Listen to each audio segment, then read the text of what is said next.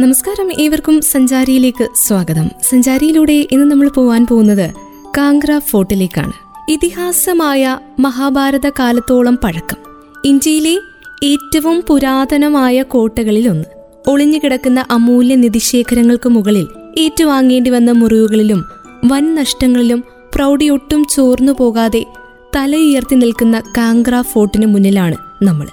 പ്രകൃതിയും മനുഷ്യരും ഒരുപോലെ പിടിച്ചു കുലുക്കിയിട്ടും സഹസ്രാബ്ദങ്ങൾക്കിപ്പുറവും കുന്നിൻമുകളിൽ നിറഞ്ഞ് നിവർന്നു കിടക്കുന്ന കോട്ട കാവൽക്കാരില്ലാതെ തുറന്നു കിടക്കുന്ന കവാടങ്ങൾ സിംഹാസനമില്ലാത്ത സഭാഗൃഹം ആളൊഴിഞ്ഞ അന്തപുരങ്ങൾ വളഞ്ഞും തിരിഞ്ഞും മുകളിലേക്ക് നയിക്കുന്ന കൽപ്പടിക്കെട്ടുകൾ കോട്ടയ്ക്കുള്ളിൽ ആരോ കൊളുത്തിയ തിരിവെളിച്ചത്തിൽ തൊഴുതു പ്രാർത്ഥിക്കാൻ ആരുമില്ലാതെ വിജനമായ ക്ഷേത്രത്തിൽ അംബികാദേവി. തൊട്ടപ്പുറത്ത് സാംസ്കാരിക കൈമാറ്റങ്ങൾക്കിടയിൽ എന്നോ കൂട്ടിനെത്തിയ ജൈനദേവൻ. നൂറ്റാണ്ടുകളുടെ ചരിത്രം ചേർത്ത് വെച്ചാണ് കാങ്ക്ര കോട്ടയിലെ ഓരോ മണൽത്തരിയും സന്ദർശകരെ കാത്തിരിക്കുന്നത്. ശബ്ദക്രമീകരണ ശാസ്ത്രത്തിനും വിദഗ്ധമായ ജലവിതരണത്തിനും വജ്രകനികൾക്കും പേരുകേട്ട കോട്ട. പത്ത് കിലോമീറ്റർ ചുറ്റളവുള്ള കോട്ടമതിലിനുള്ളിൽ ഒരു ചരിത്രത്തിന്റെ ഓർമ്മപ്പെടുത്തൽ എന്നതുപോലെ അതിഗംഭീരമായ മണ്ണിന്റെ നിറമുള്ള കോട്ട.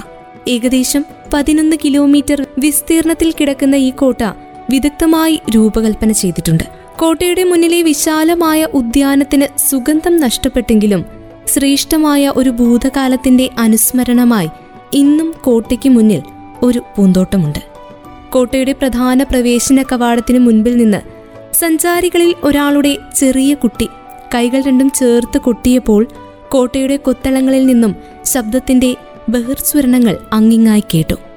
അങ്ങകലെ വരെ നീണ്ടു നിവർന്നു കിടക്കുന്ന മല. അതിനുള്ളിൽ പൊട്ടിപ്പൊളിഞ്ഞതും അല്ലാത്തതുമായ കരിങ്കൽ കെട്ടുകളോടുകൂടി ധാരാളം കെട്ടിട അവശിഷ്ടങ്ങൾ. കുന്നിൻ ചെരുവുകളിൽ പടുത്തുയർത്തിയ സുന്ദരമായ കെട്ടിടങ്ങൾ നമ്മെ തെല്ലൊന്നുമല്ല അമ്പരപ്പിക്കുക. കരകൗശല വൈദഗ്ധ്യവും ആസൂത്രണ മികവുമൊക്കെ നമ്മെ അത്ഭുതപ്പെടുത്തും. പാറക്കെട്ടുകൾക്ക് മുകളിലൂടെ ധാരാളം കരിങ്കൽ പടികൾ മുകളിലേക്ക് നീണ്ടു നീണ്ടു പോകുന്നു. അതിനിടയിൽ ഇപ്പോഴും നന്നായി പരിപാലിക്കുന്ന പൂന്തോട്ടം. ആരെയും ആകർഷിക്കുന്ന നിരവധി ഘടകങ്ങളാണ് ഈ കോട്ടയെ ഇത്രയ്ക്ക് സുന്ദരിയാക്കുന്നത് മനോഹരമാക്കുന്നത്. കോട്ടകൾ അധികാരത്തിന്റെയും യശസ്സിന്റെയും ഉന്മാദ കേന്ദ്രത്തിന്റെയും പ്രതികാരത്തിന്റെ കലിയും സംരക്ഷണത്തിന്റെ നിശ്വാസവും സംഗമിക്കുന്ന താവളങ്ങളാണ്. പക്ഷെ ഇങ്ങനെയുള്ള താവളങ്ങളിൽ ഒരു സഞ്ചാരിയുടെ കൗതുകത്തോടെ നിൽക്കുന്ന സമയത്ത് ആ പ്രദേശത്തെക്കുറിച്ച് കൃത്യമായ വിവരണങ്ങൾ നൽകാൻ കേൾപ്പുള്ള ഒരു സുഹൃത്തിനെ കൂടി കിട്ടുന്നത് നമുക്ക് ഒരുപക്ഷെ വിലപ്പെട്ട അറിവുകൾ നിറയ്ക്കാനുള്ള അവസരവും കൂടിയാകും. ഭയപ്പാടിന്റെ ചങ്കിടിപ്പ് ജാഗ്രതയുടെ ഏകാഗ്രത ചതിയുടെ നിസ്സഹായത ആജ്ഞകളുടെ പ്രകമ്പന വിജയങ്ങളുടെ ഹർഷാരവം പരാജിതരുടെ കബന്ധങ്ങൾ ചോരപ്പുഴകൾ തീർത്ത അശ്വമേധങ്ങൾ തുടങ്ങി വൈകാരിക വൈവിധ്യങ്ങളുടെ കഥകൾ ഓരോ കോട്ടയ്ക്കും പറയാനുണ്ടാകും. ആ കഥകളൊക്കെ അറിയാവുന്ന ഒരാൾ കൂടി സഞ്ചാരിയായി നമുക്കൊപ്പമുണ്ടെങ്കിൽ ഈ കഥകളൊക്കെ കേട്ട് വീരസാഹസിക സ്മൃതി കുടീരത്തിന് മുന്നിൽ അറിവോടെ കൂടെ നമുക്ക് നിൽക്കുവാൻ സാധിക്കും. അഭിമാന പുരസരം നെഞ്ചും വിരിച്ച് നിന്നു പോകും ഓരോ സഞ്ചാരിയും. പതിയെ കോട്ടയ്ക്കകത്തേക്ക് കടന്ന നേരത്താണ് ആരോ ഒരാൾ വലത്തെ കരം കവർന്നത്. നാട്ടിൽ നിന്നുള്ള പരിചയക്കാരൻ. ഈ യാത്രയുടെ പൂർണതയ്ക്ക് ഏറെ പ്രാധാന്യം അർഹിക്കുന്ന സവിശേഷ സാന്നിധ്യമാണ് എന്റെ മുന്നിൽ നിൽക്കുന്ന ഈ നാട്ടുകാരൻ. അദ്ദേഹം ഇപ്പോൾ അവിടുത്തെ ടൂറിസ്റ്റ് ഗൈഡാണ്. മറിച്ചൊന്നും പറയാൻ പോലും അനുവദിക്കാതെ കോട്ടയെക്കുറിച്ച് അദ്ദേഹത്തിന് അറിയാവുന്ന കാര്യങ്ങളൊക്കെ അദ്ദേഹം എന്നോട് പറയുവാൻ തുടങ്ങി. കുറിച്ചു വെക്കണമെങ്കിൽ വെച്ചോളൂട്ടോ എന്നൊരു ഉപദേശവും തന്നു. ബാഗിൽ നിന്ന് എല്ലാ യാത്രകളിലും കൂടെ കൊണ്ടുപോകുന്ന ഒരു കുഞ്ഞു ഡയറിയും ഞാൻ എടുത്ത് കയ്യിൽ പിടിച്ചു. അദ്ദേഹം പറഞ്ഞു തന്ന ഒരറിവും ചെറുതല്ല എന്ന് മനസ്സിലാക്കിക്കൊണ്ട് അദ്ദേഹം പറഞ്ഞതൊക്കെ പകർത്തുകയും ചെയ്തു. കാഴ്ചകൾ കണ്ട് നടക്കുകയും ചെയ്തു. ഹിമാചലിലെ കാങ്ഗ്രയിൽ മാഞ്ചി പെൻഗംഗ നദികൾക്കരികിലായി ഈ കൂറ്റൻ കോട്ട പണിതത് മഹാഭാരതത്തിൽ പരാമർശിക്കപ്പെടുന്ന കടൂച്ച രാജവംശമാണെന്നാണ് കരുതുന്നത്. കടൂച്ച രാജാവായ സുശർമ്മ ചന്ദ്ര നിലയുറപ്പിച്ചത് ദുര്യോധനൊപ്പമായിരുന്നു കൗരവരുടെ പരാജയത്തിനു ശേഷം സൈനികരുമായി തിരിച്ചു വരുന്ന വഴി ഇതുവഴി എത്തിയ സുശർമ്മ ചന്ദ്ര ത്രികർത്തയുടെ അധികാരം പിടിച്ചെടുത്ത് കാങ്ക്രയിൽ ഒരു കോട്ട സ്ഥാപിക്കുകയായിരുന്നു എന്നാണ് വിശ്വാസം. എന്തായാലും ശത്രു സൈന്യത്തെ കോട്ടയുടെ പരിസരത്തേക്ക് അടുപ്പിക്കാത്ത വിധത്തിൽ സുശക്തമായ സംവിധാനങ്ങളാണ് കാങ്ക്ര കോട്ടയിലുള്ളത്. നാനൂറ്റി അറുപത്തിമൂന്ന് ഏക്കറിലാണ് കാങ്ക്ര കോട്ട വ്യാപിച്ചു കിടക്കുന്നതെന്ന് ആർക്കിയോളജിക്കൽ സർവേ ഓഫ് ഇന്ത്യയുടെ കണക്കുകളും പറയുന്നു. ശബ്ദങ്ങൾക്ക് നല്ല മുഴക്കം സൃഷ്ടിക്കുന്ന തരത്തിലാണ് പ്രവേശന കവാടം. അതിനാൽ കവാടത്തിലൂടെ പ്രവേശിക്കുന്നവരും പുറത്തേക്ക് പോകുന്നവരും ശബ്ദ കോലാഹലങ്ങൾ ഉണ്ടാക്കി ആസ്വദിച്ചാണ് കടന്നു പോകുന്നത് പണ്ടുകാലത്ത് കോട്ടവാതിൽ കടന്നെത്തുന്ന ശത്രുക്കളെ പെട്ടെന്നറിയാൻ വേണ്ടിയിട്ടാണ് ഇത്തരത്തിലുള്ള നിർമ്മാണം നടത്തിയിരിക്കുന്നതെന്ന് ഈ ഗൈഡ് വിശദീകരിച്ചു തന്നു. പ്രവേശന കവാടത്തിലെ ഒരു പ്രത്യേക സ്ഥലത്ത് നിന്ന് കൈയടിച്ചാൽ കോട്ട മുഴുവൻ ആ കയ്യടി ശബ്ദം മുഴങ്ങിക്കേൾക്കും നൂറു മീറ്ററോളം ഉയരത്തിൽ ഇപ്പോഴും ഈ കയ്യടി ശബ്ദം മുഴങ്ങുന്നത് എങ്ങനെയെന്നത് സാങ്കേതിക വിദഗ്ധരെ പോലും വിസ്മയിപ്പിക്കുന്നതാണ്. രാജാക്കന്മാരെ ശത്രു സാന്നിധ്യം അറിയിക്കാനും നേരിടുവാൻ സജ്ജരാകാനുമാണ് ഈ സംവിധാനം പ്രയോജനപ്പെടുത്തിയിരുന്നതത്രേ. കുട്ടിക്കാലം മുതൽ മോഹിപ്പിക്കുന്ന ഹിമാചൽ പ്രദേശ് കാണാനാണ് ധർമ്മശാലയിലേക്ക് ഞങ്ങൾ എല്ലാവരും കൂടെ എത്തിയത്. അവിടെ നിന്നും വെറും ഇരുപത് കിലോമീറ്റർ ദൂരത്തായി ഇന്ത്യയിലെ ഏറ്റവും പഴക്കമേറിയ കോട്ടകളിൽ ഒന്നുണ്ടെന്ന് അറിഞ്ഞുകൊണ്ട് തന്നെ ഇങ്ങോട്ടേക്കുള്ള ബാഗ് പാക്ക് ചെയ്തു. ധർമ്മശാലയിൽ നിന്ന് മലയിറങ്ങി വരണം കാംഗ്രയിലേക്ക്. കാംഗ്ര പട്ടണത്തിൽ നിന്ന് നാല് കിലോമീറ്റർ സഞ്ചരിച്ചാൽ കാണാം കുന്നിൻ മുകളിലെ ആ ചരിത്ര വിസ്മയം കോട്ടയ്ക്കുള്ളിലേക്കുള്ള നടപ്പാതയിലേക്ക് കടക്കുന്നതിന് മുൻപ് ചെറിയൊരു മ്യൂസിയമുണ്ട്. രാജാ സെൻസാർ ചന്ദ് മ്യൂസിയം. കോട്ടയിലെ കവാടങ്ങൾ പല കാലയളവുകളിലായി നിർമ്മിച്ചതാണ്. കോട്ടയുടെ മുകളിലേക്കുള്ള വളഞ്ഞു പുളഞ്ഞുള്ള വഴിയിൽ പലയിടത്തായാണ് ഈ കവാടങ്ങൾ സ്ഥാപിച്ചിരിക്കുന്നത്. കോട്ടയുടെ ഏറ്റവും താഴെയുള്ള രഞ്ജിത് സിംഗ് ഗേറ്റ് പണിതിരിക്കുന്നത് സിഖ് സാമ്രാജ്യ സ്ഥാപകനായ രഞ്ജിത് സിംഗിന്റെ ആധിപത്യ കാലത്താണ് ഇരട്ട കവാടമായ ഇതിന് മരം കൊണ്ടുള്ള വാതിലാണുള്ളത്. ഈ കവാടത്തിന് മുന്നിൽ കോട്ടയുടെ വശങ്ങളിലുള്ള ഇരുനദികളെയും യോജിപ്പിക്കുന്ന ഒരു കിടങ്ങും നിർമ്മിച്ചിട്ടുണ്ട്. ഇരുമ്പ് കമ്പികളും പട്ടകളും കൊണ്ടുള്ള വാതിലുണ്ടായിരുന്നു എന്നതുകൊണ്ടാണ് അഹീനി ദർവാസക്ക് ആ ഒരു പേര് വന്നത്. നിലവിൽ ഇതിന് വാതിലുകളൊന്നുമില്ല. ഈ കവാടത്തിന് ശേഷം അമീറി ദർവാസ കാണും. ഇത് രണ്ടും കോട്ടയിലെ ആദ്യ മുഗൾ പ്രതിനിധിയായിരുന്ന നവാബ് അലിഖാൻ നിർമ്മിച്ചതാണ്. നാലാമത്തെ കവാടമായ ജഹാംഗീരി ദർവാസ വഴിയിലെ ഒരു കൊടും വളവിന് ശേഷമാണ് സ്ഥിതി ചെയ്യുന്നത്. ആയിരത്തി അറുന്നൂറ്റി ഇരുപത്തിയൊന്നിൽ ജഹാംഗീർ കോട്ട പിടിച്ചെടുത്തതിന് ശേഷം തന്നെ പണിതതാണിത്. ഈ കമാനത്തിന് മുകളിൽ കോട്ട പിടിച്ചെടുത്ത തീയതി ആലേഖനം ചെയ്തു വെച്ചിട്ടുമുണ്ട്. കോട്ടയുടെ ചരിത്രവും വിശേഷങ്ങളും എല്ലാം അവിടെ അവിടായി എഴുതി വെച്ചിരിക്കുന്നു. സഞ്ചാരികൾ ഓരോരുത്തരും അത് നിന്ന് വായിച്ച് നോക്കുന്നുമുണ്ട്. കടോച്ച് രാജവംശത്തിന്റെ ചരിത്രവും അക്കൂട്ടത്തിലുണ്ട്. രാജഭരണകാലത്ത് ഉപയോഗിച്ചിരുന്ന വസ്തുക്കളും ആഭരണങ്ങളുമെല്ലാം മ്യൂസിയത്തിൽ പ്രദർശനത്തിനും വെച്ചിരിക്കുന്നു. ധർമ്മശാലയിൽ നിന്നിറങ്ങി മലയിറങ്ങി കാങ്ക്രയിലേക്ക്. കാങ്ക്ര പട്ടണത്തിൽ നിന്ന് നാല് കിലോമീറ്റർ സഞ്ചരിച്ചു കഴിഞ്ഞാൽ ആ ചരിത്ര വിസ്മയത്തിലേക്കുള്ള കാഴ്ചയാണ്. കോട്ടയ്ക്കുള്ളിലേക്കുള്ള നടപ്പാതയിലേക്ക് കടക്കുന്നതിന് തൊട്ടു മുൻപ് രാജാ സൻസാർ ചന്ത് മ്യൂസിയത്തിൽ കയറണം. കോട്ടയുടെ ചരിത്രവും വിശേഷങ്ങളുമെല്ലാം അവിടെ എഴുതി വെച്ചിരിക്കുന്നത് വായിച്ച് മനസ്സിലാക്കി വേണം കോട്ടയ്ക്കുള്ളിലേക്ക് കടക്കാൻ. കടോച്ച് രാജവംശത്തിന്റെ ചരിത്രവും ഒക്കെ ആലേഖനം ചെയ്തു വെച്ചിട്ടുള്ള ആ മ്യൂസിയത്തിൽ. രാജഭരണകാലത്ത് ഉപയോഗിച്ചിരുന്ന വസ്തുക്കളും ആഭരണങ്ങളുമെല്ലാം ഇവിടെ പ്രദർശനത്തിനുമുണ്ട്.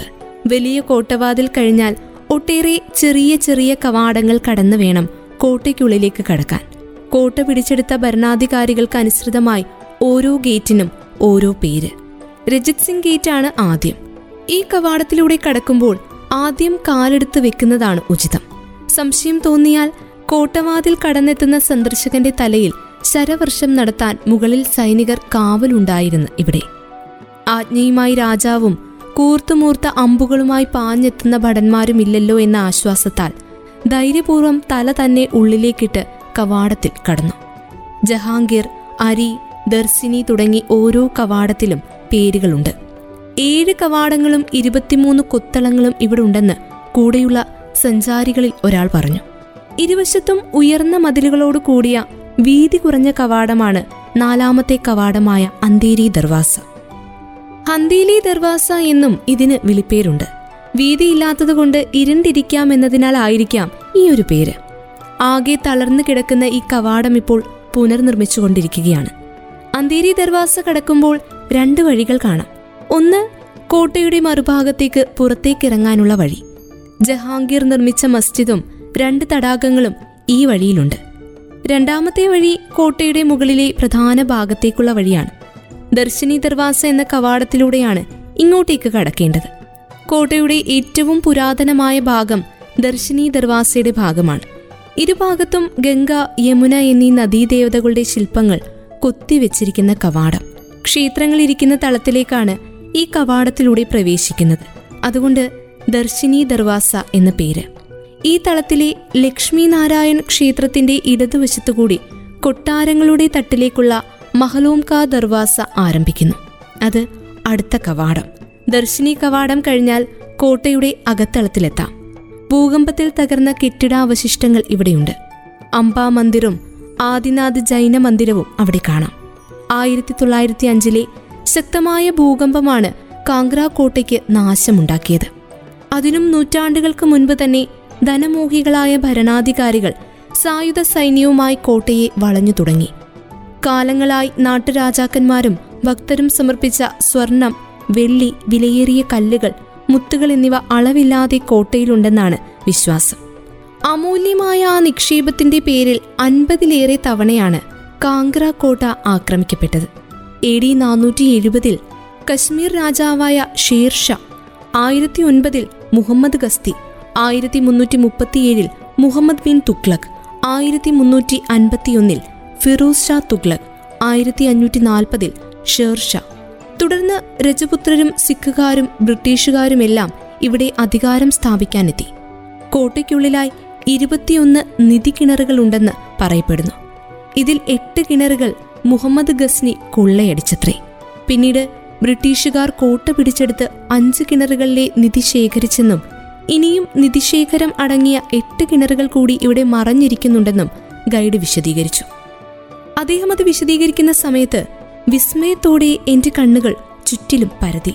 എവിടെയായിരിക്കും നിഗൂഢമായ ആ നിധിസഞ്ചയം കവാടങ്ങൾ കൂടാതെ കോട്ടയ്ക്ക് മുകളിൽ നിന്ന് നദിയിലേക്ക് നീളുന്ന ഒരു രഹസ്യ പാത കൂടിയുണ്ടെന്നും ഇതുവഴിയാണ് കൂർക്കകളുടെ ആക്രമണകാലത്ത് സൻസാർ ചന്ത് കോട്ടയിൽ നിന്നും രക്ഷപ്പെട്ടതെന്നും പറയപ്പെടുന്നു. ദർശനി ദർവാസ കടന്ന് അകത്തേക്ക് പ്രവേശിക്കുന്നത് വലിയൊരു തളത്തിലേക്ക്. അവിടെ മൂന്ന് ക്ഷേത്രങ്ങളുണ്ട്.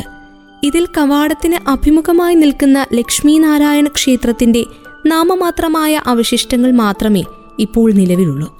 അംബികാദേവി ക്ഷേത്രം എന്ന മറ്റൊരു ഹിന്ദു ക്ഷേത്രവും ഒരു വലിയ ജൈന ക്ഷേത്രത്തിന്റെ അവശിഷ്ടവും ഈ തളത്തിലുണ്ട്. ജൈന തീർത്ഥങ്കരനായ ആദിനാഥന്റെ ഒരു പ്രതിമ ഇവിടെയുണ്ട്.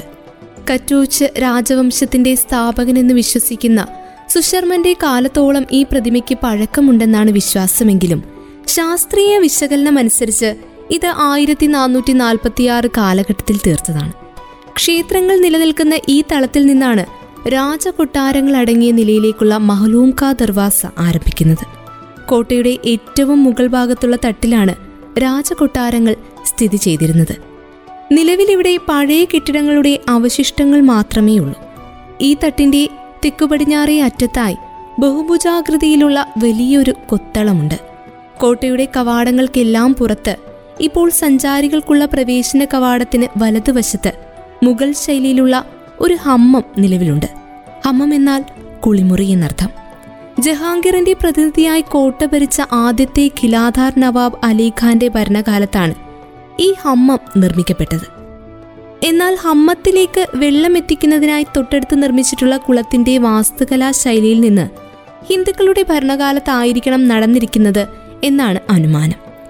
കരിങ്കല്ലുകൾ വിരിച്ച വിശാലമായ കോട്ടവാതിലുകൾ ഇരുവശവും വലിയ വലിയ കരിങ്കൽ കെട്ടുകൾ അധികം സഞ്ചാരികളില്ല.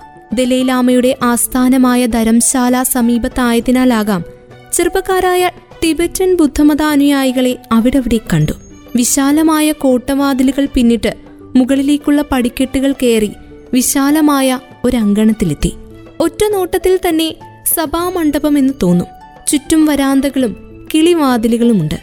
വശങ്ങളിൽ ഭടന്മാർക്ക് കാവൽ നിൽക്കാനുള്ള സൗകര്യത്തെ ഓർമ്മപ്പെടുത്തുന്ന ചെറിയ തിട്ടകൾ. പിന്നെയും മുകളിലേക്ക് നയിക്കുന്ന കൽപ്പടവുകൾ. സുഗതമായ കുളിർക്കാറ്റേറ്റ് കൽവെഞ്ചുകളിൽ നിശബ്ദരായി കുറച്ചുപേർ. ഉണങ്ങിയ ശിഖരങ്ങളുമായി ഒറ്റപ്പെട്ടുപോയ പേരറിയാത്ത ഒരു മരവും കണ്ടു. അസ്തമിച്ചു പോയ പ്രതാപകാലത്തിന്റെ തിരുശേഷിപ്പ് പോലെ ആ മരവും നെഞ്ചുവിരിച്ച് നിൽക്കുന്നു. ധ്യാനാത്മകമായ ആ നിശബ്ദതയിലും പക്ഷേ മനസ്സിൽ യുദ്ധകാഹളങ്ങൾ നിറയുന്നത് പോലെ. ശിരസെറ്റ് വീഴുന്ന രാജാക്കന്മാരും ഭടന്മാരും ആക്രമിക്കപ്പെടുന്ന അന്തപ്പുര വനിതകളും ദാസികളും. അധികാരത്തിന്റെ എത്രയെത്ര പടപ്പുറപ്പാടുകളാണ് ഇത്തരം സ്മാരകങ്ങൾക്ക് പറയാനുണ്ടാകുക. മുകളിൽ നിന്നുള്ള കാങ്ക്രയുടെ ദൃശ്യം അതിമനോഹരം. ചേതോഹരങ്ങളായ താഴ്വരകൾ നദികൾ വളഞ്ഞും പുളഞ്ഞും പോകുന്ന റോഡുകൾ അകലെ മഞ്ഞു മൂടിയ മലകളുടെ നീണ്ട നിര വെള്ളിച്ചാലുകളായി ഒഴുകിയിറങ്ങുന്ന അരുവികൾ ചിന്തകളിൽ നിന്നിറങ്ങി വന്ന് മനസ്സ് നിശ്ചലമായതുപോലെ. ആ അന്തരീക്ഷത്തിൽ നിന്ന് അത്ര പെട്ടെന്നൊന്നും ഇറങ്ങിപ്പോരാൻ തോന്നില്ല. സമയം അതിക്രമിച്ചു. എങ്കിലും നാട്ടിലെ നാലു മണിയുടെ പ്രതീതിയുണ്ട് ഇവിടുത്തെ ആറു മണി സമയത്തിന്. നേരത്തെ ഉദിച്ച് വൈകി അസ്തമിക്കുകയാണ് ഇവിടുത്തെ സൂര്യൻ. സൂര്യൻ അസ്തമിക്കാൻ തുടങ്ങിയപ്പോൾ ഞങ്ങൾ തിരിച്ചിറങ്ങുവാൻ തുടങ്ങി. വിജനമാണ് കോട്ടയുടെ പരിസരം ഇപ്പോൾ. ഇവിടെ അങ്ങനെ കാഴ്ചകളൊക്കെ കണ്ടുകൊണ്ട് മടക്കയാത്രയെക്കുറിച്ച് ഓർത്തു നിന്ന സമയത്ത് ഒന്ന് പഴയ ആ കാലഘട്ടത്തിലേക്ക് പോകാൻ കഴിഞ്ഞിരുന്നെങ്കിൽ എന്ന് മനസ്സിൽ വെറുതെ ഒരു ആശ. കോട്ടകൾ ശ്വസിച്ചിരുന്ന ആ കാലഘട്ടത്തിലേക്ക്. കോട്ടകൾക്ക് ജീവനുണ്ടായിരുന്ന ആ കാലഘട്ടത്തിലേക്ക്. കാലാളും കലാകാരന്മാരും രാജസദസ്സും അന്തപുരങ്ങളും ഒക്കെയുണ്ടായിരുന്ന പഴയ കാലഘട്ടത്തിലേക്ക്. ഉത്സവ പ്രതീതിയിലുള്ള ആ കോട്ടകൊത്തളത്തിലേക്ക് കടക്കുവാനുള്ള മന്ത്രമുണ്ടായിരുന്നെങ്കിൽ ഒരു മന്ത്രവാദിനിയെ പോലെ പഴയ കാലത്തിലേക്ക് സഞ്ചരിക്കാമായിരുന്നു. ഒന്ന് ഓർത്തു നോക്കൂ ചുറ്റുമുള്ളതെല്ലാം പെട്ടെന്ന് മാഞ്ഞു പോവുകയും നമ്മൾ നമ്മുടെ പ്രിയപ്പെട്ട ഇടങ്ങളിലേക്ക് ചേക്കേറുകയും ചെയ്യുന്നത് അത്രയ്ക്ക് മനോഹരമാണെന്ന്. സഞ്ചാരി പൂർണമാകുന്നു. സഞ്ചാരിയിലൂടെ നമ്മളിന്ന് പോയത് കാങ്ക്രയിലെ കോട്ടയിലേക്കാണ്. വീണ്ടും കൂടുതൽ യാത്രാവിശേഷങ്ങളുമായി സഞ്ചാരിയിലൂടെ ഒരുമിക്കാം. ഇത്രയും സമയം കൂടെ ഉണ്ടായിരുന്നത് ഞാൻ കല്യാണി. തുടർന്നും കേട്ടുകൊണ്ടേയിരിക്കും radio Mangalam ninety one point two. നാടിനൊപ്പം നീരിനൊപ്പം.